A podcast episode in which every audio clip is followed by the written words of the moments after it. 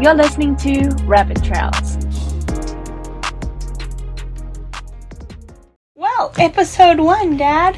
Episode one of Rabbit, Trails. I'm Yeah. pretty excited to do this with you. I'm a little bit concerned Why? because I'm such a focused person. I don't think I could rabbit trail. You know, I Mm. never, I never go off the topic. We might be really, really, really true to our name. yeah, rabbit trails. Yeah. Oh no, I'm very excited to be Yeah, doing this. I've been looking forward to it. So yeah, I'm really excited about just uh, chatting about some things, and inviting people in to our conversations Uh, what's on the forefront of everyone's minds right now? in South Africa. Mm-hmm. Uh, it's green and gold. It's green and gold, It's baby. green and gold. The the cup came home. Came home for the fourth time. Yeah. The Rugby World Cup. The Springboks won the Rugby World Cup. not without its uh, its controversies. Uh, it has probably generated more memes than anything in the last um, Yeah. in the last year. I mean, It's just the memes. The whole country is a street party right now. It is Yeah. beautiful to see. It's Yeah. really lovely. Um, personally, not really a rugby girl. Yeah, well, I've never been really big into rugby. In fact, um, one of my pastoral friends once accused me of not really being saved uh, because I, I didn't watch a rugby game on, on Sunday. But um, every four years, when the World Cup comes around, um, I get into the rugby. Yeah. And there was no exception this time, even more so, I think, this time. yeah. Just because, yeah, it was so exciting. Now, I mean, you can probably speak to why rugby is so, so special to South Africans more than because I think it came from 95, which was Yeah, I- I, was born. I remember that '95 game, You have to that final, that final kick when um, we won the game and um, we were the world champions. But um, there was this, you know, there was so much tension in the country at the time. I did some research into it. Apparently, we were on the brink of civil war at that point. Well, I mean, it felt like it at, at times, and definitely the violence in parts of the country was just extreme. Um, but in um, case people are missing historical context, it was about a year after apartheid ended, so a very Yeah. divided, divided country at the time. it was amazing because I I remember at that time um, conversations with certain friends and certain people I knew um, in the white community. They were terrified. They they thought that you know black government would mean that um, you know whites would be slaughtered in, the, in their beds, etc., etc. And uh, so many people were like, "Oh, we're leaving, we're leaving, eh, we're leaving." And then Mandela had been demonized um, in the press and the media for so many decades that um, that he was like a terrorist to a lot of people. But when he walked onto that field at the end of the World Cup, wearing that number six jersey of our Springbok captain, Francois, uh, no, wasn't, was it Francois? Francois Pienaar. Francois Pienaar at the time.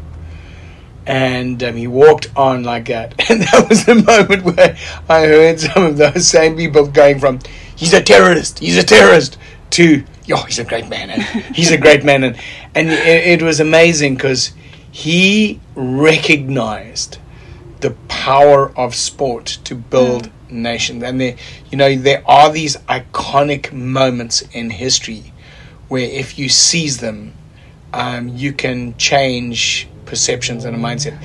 And find that so- I find that amazing. Yeah, I find, It I was find it so interesting to to kind of look at what he did. Mandela is one of my greatest heroes. At, at, at- like I look at people who have headed um, revolutions, and yeah, I just I've I've got such respect for for Nelson Mandela and what he did, what he managed to accomplish. I think he's a great great man. But one of the things that I found so interesting about like, kind of into the history of that rugby game is he came up with this like crazy dream. Mm. Because he he didn't put himself on one side or the other side because it was so divided.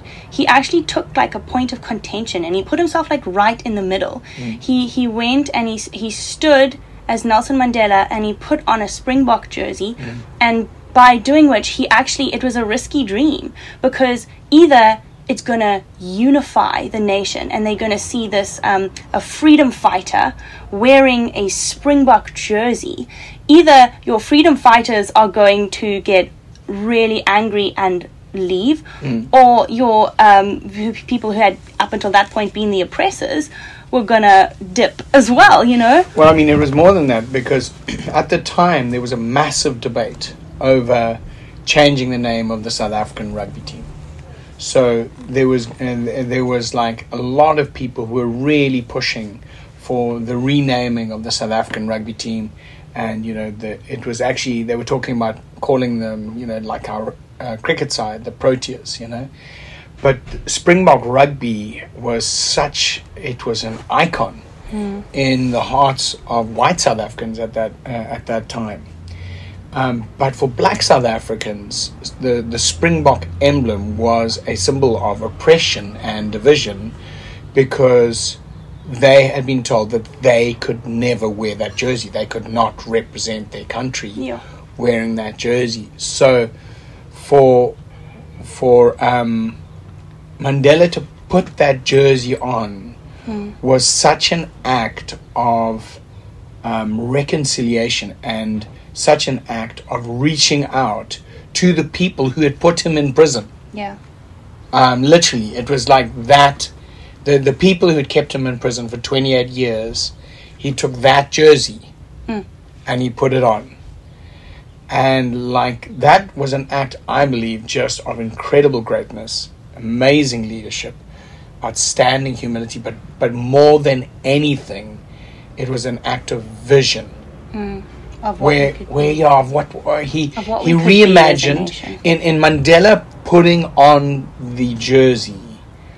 He recontextualized the green and gold and the Springboks forever for everyone. And I remember even in that in that game, um, you know, the the team was largely white. Um, the the people supporting it, the crowds, were largely white. Um, and but he dreamed about a day when that would not be the case mm. and this this game he would have loved to have seen it I wish I, I, I think it. I think he would have just I think this game he would have seen the fruition of that of seed his that he crazy dream Yeah, of like, exactly. hey, what if I stick myself? Because I mean, you know, in a sense, he had every right to pick a side, Mandela. You know, Absolutely. in a sense, like you know, he had every right to pick a side, but he he chose to dream about unity Mm. in a divided country, and he chose a crazy dream. And I just think, like, I think.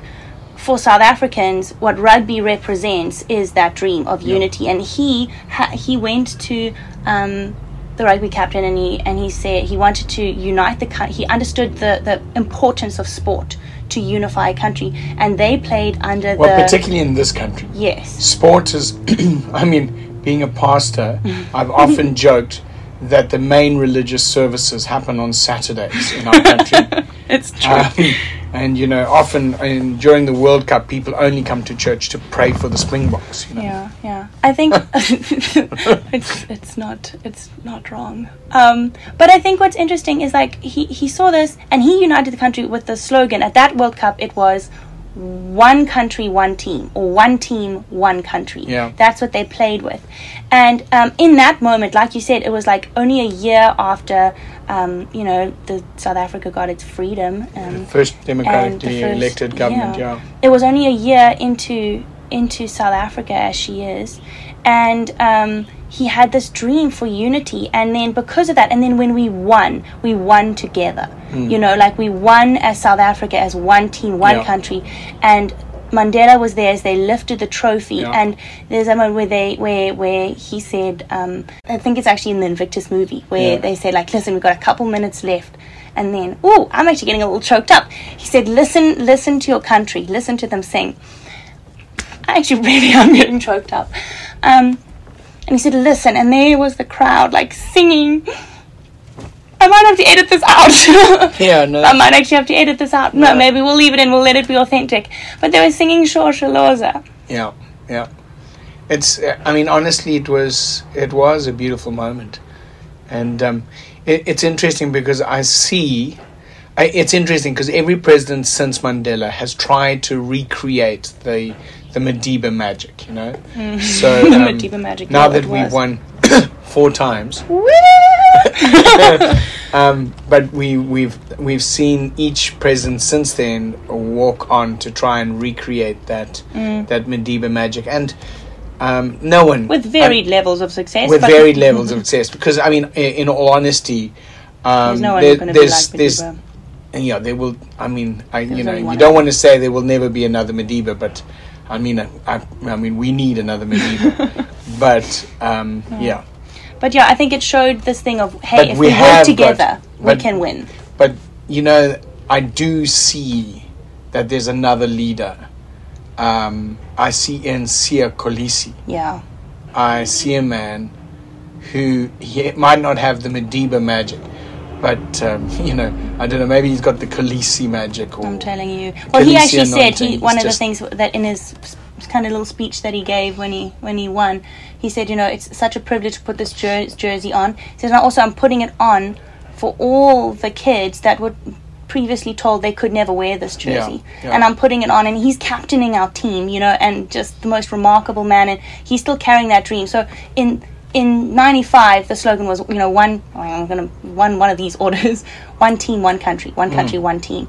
And it represented if we can win together. That mm. was and that's the kind of i think what we carried in our hearts with rugby mm. is we can win together. And then the slogan of our our current rugby team is stronger together stronger that- together. But, but the interesting thing is, stronger together came out. Um, people started saying it after we won our last World Cup, and it wasn't an official slogan, but I think the last World Cup when we won as a team with Sia Kolisi um, leading us, Captaining. because that that was a big moment as well.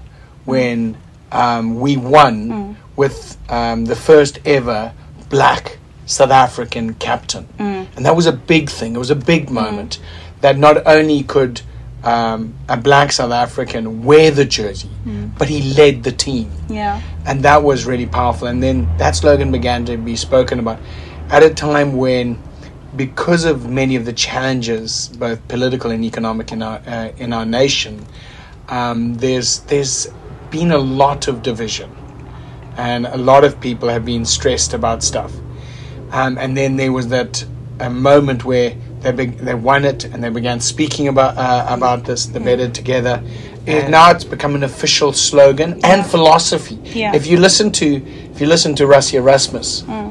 it's actually they've sat down and talked about this what it means that who they are as a team represents an opportunity to carry the hopes and the dreams of South Africa hmm. Um, onto the field and win for the nation. So I think like when you hear your South African friends like going nuts about rugby, I'd say there's a there's a large majority of us that actually don't even know the game very well. Like me, I kind of know Well, enough no. to get by. No, Listen- there's a large majority. Not no. a large majority, but there's definitely There's some of, of us that watch rugby every four years.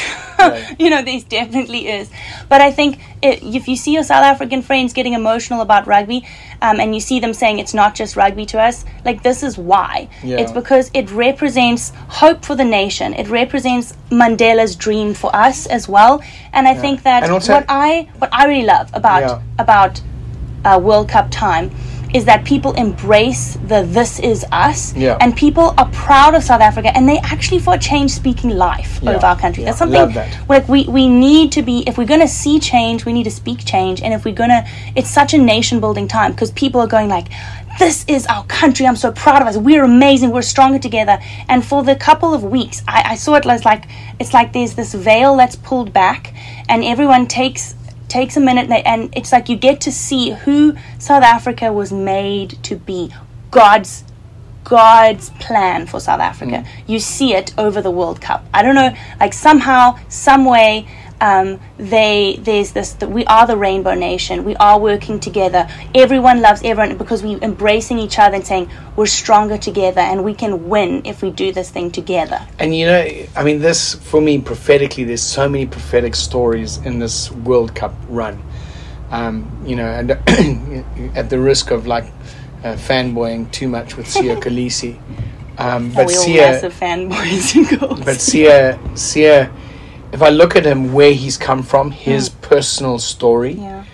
um, he has overcome so much hmm. to be where he is. that he is a he is an inspiration to not just individuals in our nation to say, hey, look what can happen hmm. no matter where you come from, no matter how hard your background. But also it's an it's a story for us as a nation Yeah. that listen you know we are we are a nation that has overcome a great, deal. deal. to get here we've uh, we've already come such a long way Mm. but then you can even take that story into the world cup Mm. where like we won our last three matches by one point Yeah. We had the toughest pool to get through. yeah, and, and and you know, for all the naysayers out there, you know, saying, you know, we didn't deserve to win this, that, and that, and my, I would just say, but we did, but we did. Maybe maybe the lesson in that is like that sometimes um, it's not the person who deserves to win who wins, but it's the one who just keeps on plugging at it, and also uh, the one who who who is humble and prays and asks for the grace of God. And I've got to admit, for me, when I look at that, we overcame. Yeah. We overcame, and then so I look at our nation right now, and I mm. just I believe we can overcome. I mean, I I, uh, I love the English match. The English match, in in some some ways for me, it was like we were down mm. until the seventy seventh minute. Seventy seven minutes, we were losing. Mm. For seventy seven minutes, we were winning for three. But it was the crucial three. Yeah. Yeah. It was the crucial three. Yeah, It you- was the last three. Mm-hmm. That's the thing. And that's, you know, that's, I think that's a message for hope. Maybe even for some of our listeners right now, you might feel like you've been losing Mm. for 77 minutes of your life. But it's the crucial three is coming right now. And this is the time that God's going to turn it around. Yeah. The other thing I was thinking about, um, Dad, was while it was all going on, yo, man, the whole country was praying. I'll tell you one Yeah. thing: if you had any ounce of faith i- anywhere, you were praying. I mean, my social media was full of people praying. We had people, South Africans, all over the world. Like even six hours before the game, they were on their knees praying. I mean, I had, I've seen videos, and also not to mention the team themselves, many of which are strong, incredible Christians. They're praying before Yeah, the matches. yeah. Their wives, their kids. People were praying, praying, praying. But there was this buzz in the in the air, and I, I, I started saying to the Lord, Lord, uh, what are you saying in this? Because I'm I'm not really a rugby girl, and this is going even beyond what I know this means to the country. And I asked the Lord, I said, What are you saying? Because I feel like you're trying to talk to me. What are you saying? And He started talking to me about building a cathedral. Yes, I remember you, you shared this. Yeah, and um, it was this thing of he said, you know, Jess, um, when you build a cathedral, you the people that build the cathedral, they never see it finished. The people that start. Cathedral built with some people that had a dream, they had a goal. We're talking about obviously those cathedrals in In, like, uh, in the middle in, the, in Europe in the mi- uh, Middle Ages, Yes. where um, some of those cathedrals literally took three generations to complete. Exactly. Yeah. And so, Yeah. like, the person who started it would have a dream that one day their grandchildren would worship in this place. Yeah. And I started thinking about nation building. Obviously, it was on everyone's mind over the last couple of weeks. And I started thinking about so often we think of like turning the nation around and in the next election cycle, like in the next two years, Exactly. in the next four Yeah. years. But I started thinking like if we really want to see real change um, and lasting change, sustainable change, we have to start thinking about it like we're building a cathedral. That actually, like me, say say for me, that I have to first feel like I'm called to this nation Yeah. that I'm called here. And then be like, okay, this is a 120 year vision. Yeah. And I'm going to build this place, and I will probably never see the fruit or like never be able to see the end product. But maybe one day my grandchildren will be able to worship in this place. And there's this thing of when you when you're building there and you build like that, you actually have to stay for the long dream and you you pour you pour in to the country to your own um almost like Cost. cost deficit almost your own like you actually give something you serve Well, your it's country sacrifice. you sacrifice for a greater benefit later down. Yeah. And I just had this thing of like, how often have I had like one foot in the country and the other on a foreign passport and being like, the minute this country is not serving me, I'm out. And everything about it is like, well, I need this country to get better so that I can get a better salary, so that my this will go to the, and it's actually all about how my country is serving me. But actually, to flip that round, be like, no, I actually need to if I'm called to this, because obviously there are people called to other nations and called to different places, but I just feel like there's Yeah. a space where we need to pray and ask the Lord, is this my cathedral to build? I, I love that. I, I, I had a very interesting discussion uh, last night with my friend, um, with my friend Ed, and um, I was chatting to Edgar the other uh, last night. And I was talking about this concept and how you'd shared that, and um, I said, you know, I've often thought, you know, um, uh, of emigrating, or where would I emigrate? And he he said, where would you go? And I said, well, that's the thing, isn't it? It's just different sets of problems. We've got our problems, but Europe and the US and um, everywhere else in the world have their their issues and their challenges. And he said, you know, that's the thing, Nigel. You sh- you should never move um, because you moving um, because you think it's going to be better. You should move because it's a sense of calling Yeah. that you know you are called uh, to a different part of the world, and your or your family is called. And I think that's very true, and it's very true also. I mean, I know for me, um, I looking back now, I recognize I have been called. I was called to South Africa. Um, God used a beautiful woman to keep me in South Africa.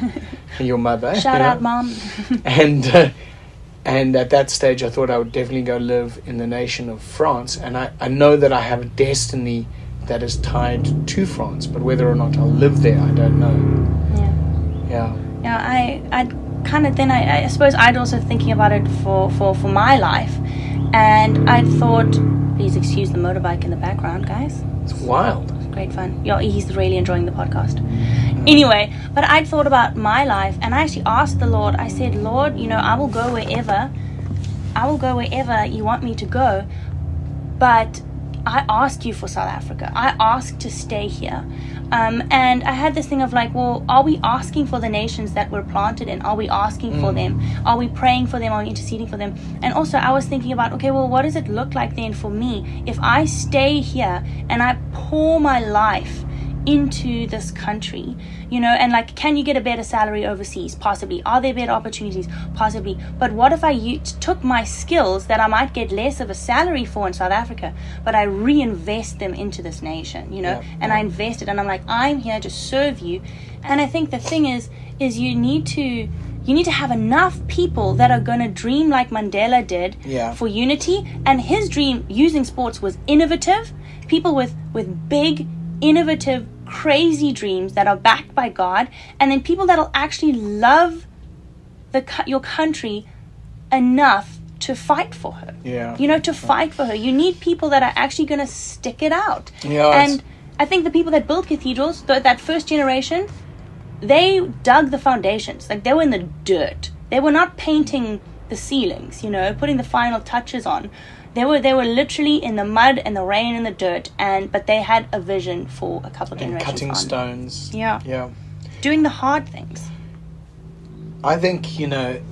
I, I loved. I, we were chatting this morning, and you mentioned three qualities that you think we need to go after, and I think, I think at times like this, those three qualities of, of vision, Mm. sacrifice, and persevere, uh, perseverance. You know, and I think those are kingdom values. I think those are kingdom values that that we need to go after. That that we dare to dream Yeah. a better future for our country, for our children, and you know our what grandchildren.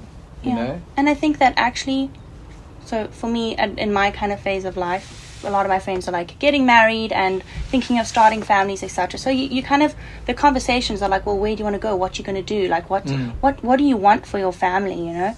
And I began to think about it, and there's a lot of things like, oh, you know, where do you want your children to grow up? And honestly, I want, and I, I will go where God sends me. I want my children to grow up in South Africa because there's something about I look at I look at places where it's seemingly easier you mm. know, where where people have quote unquote like little a better life, mm-hmm. you know, and I look at what people are like broken over, crying over, Yeah. are stumbled by, and I look at these things and I'm like, bruh, we've got bigger fish to fry here. You know what Yeah, I'm saying? yeah. And I actually I think there's value in taking your children and letting them grow up in a place that needs to be built. Because then you, you raise visionaries, builders with perseverance and grit. Where Mm. people that aren't gonna stumble over someone saying something, get offended and, and go crying to their government somewhere. It's like, no, okay, well pick yourself up, put the pick back in your hand, carry on digging. And I wanna raise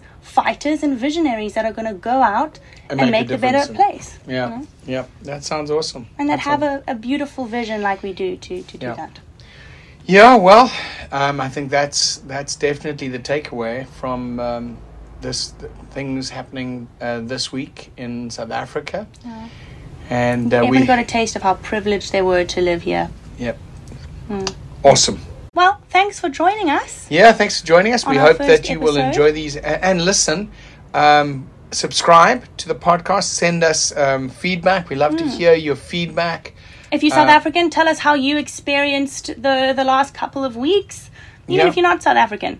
and Yeah. you can you can find um, our podcast on all the different podcast streams.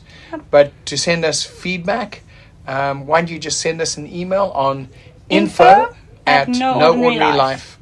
noordinarylife.co.za. Info at noordinarylife.co.za. See you next time for our next rabbit trail. Yeah. Thank you for listening to Rabbit Trails.